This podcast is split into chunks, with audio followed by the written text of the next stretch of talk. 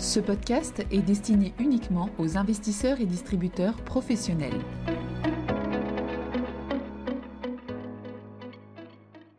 Bonjour à tous, aujourd'hui nous allons parler de la recrudescence des cyberattaques et de la réaction des autorités européennes.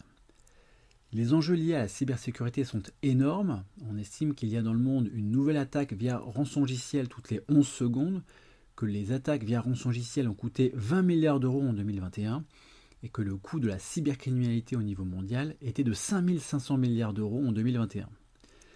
On a également pu voir clairement en 2022 que les cyberattaques faisaient partie intégrante de la guerre entre l'Ukraine et la Russie, ou encore de la confrontation entre la Chine et Taïwan.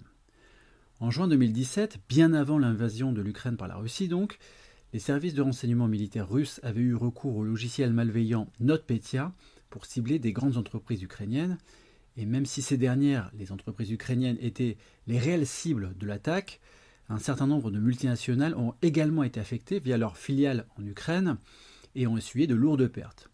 Des chercheurs de la Fed de New York ont montré que les clients des entreprises directement touchées par la cyberattaque NotPetya avaient perdu au moins 7 milliards de dollars de chiffre d'affaires au total, soit 4 fois plus que les entreprises directement touchées.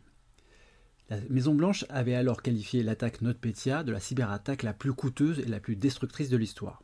Les cyberattaques constituent donc un vrai risque pour les chaînes d'approvisionnement, mais aussi pour les télécommunications avec les possibles cyberattaques de satellites.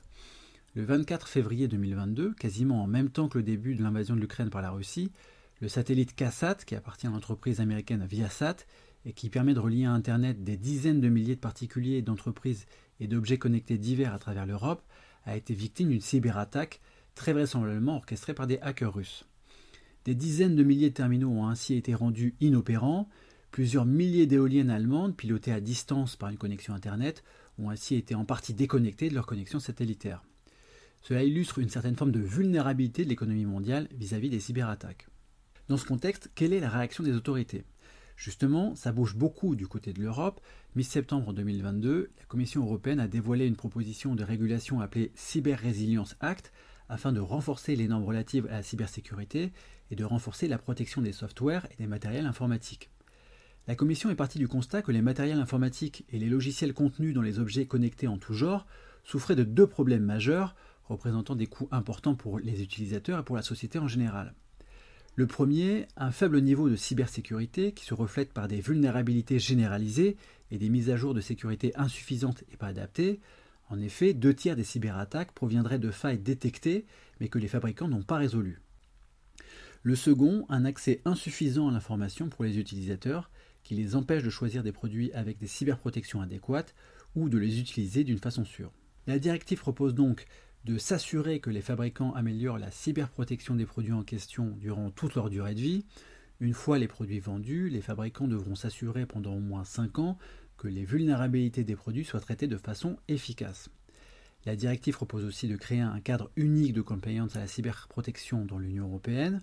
Enfin, elle propose d'augmenter la transparence en ce qui concerne les règles de cybersécurité des produits.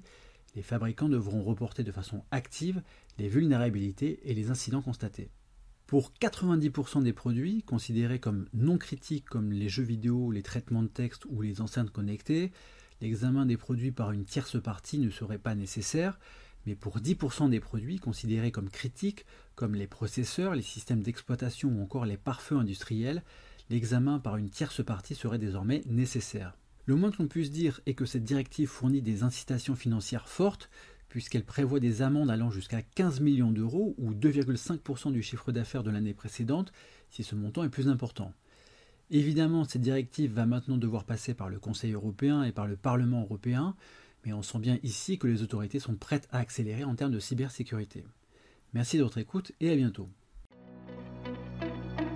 Communication promotionnelle non contractuelle.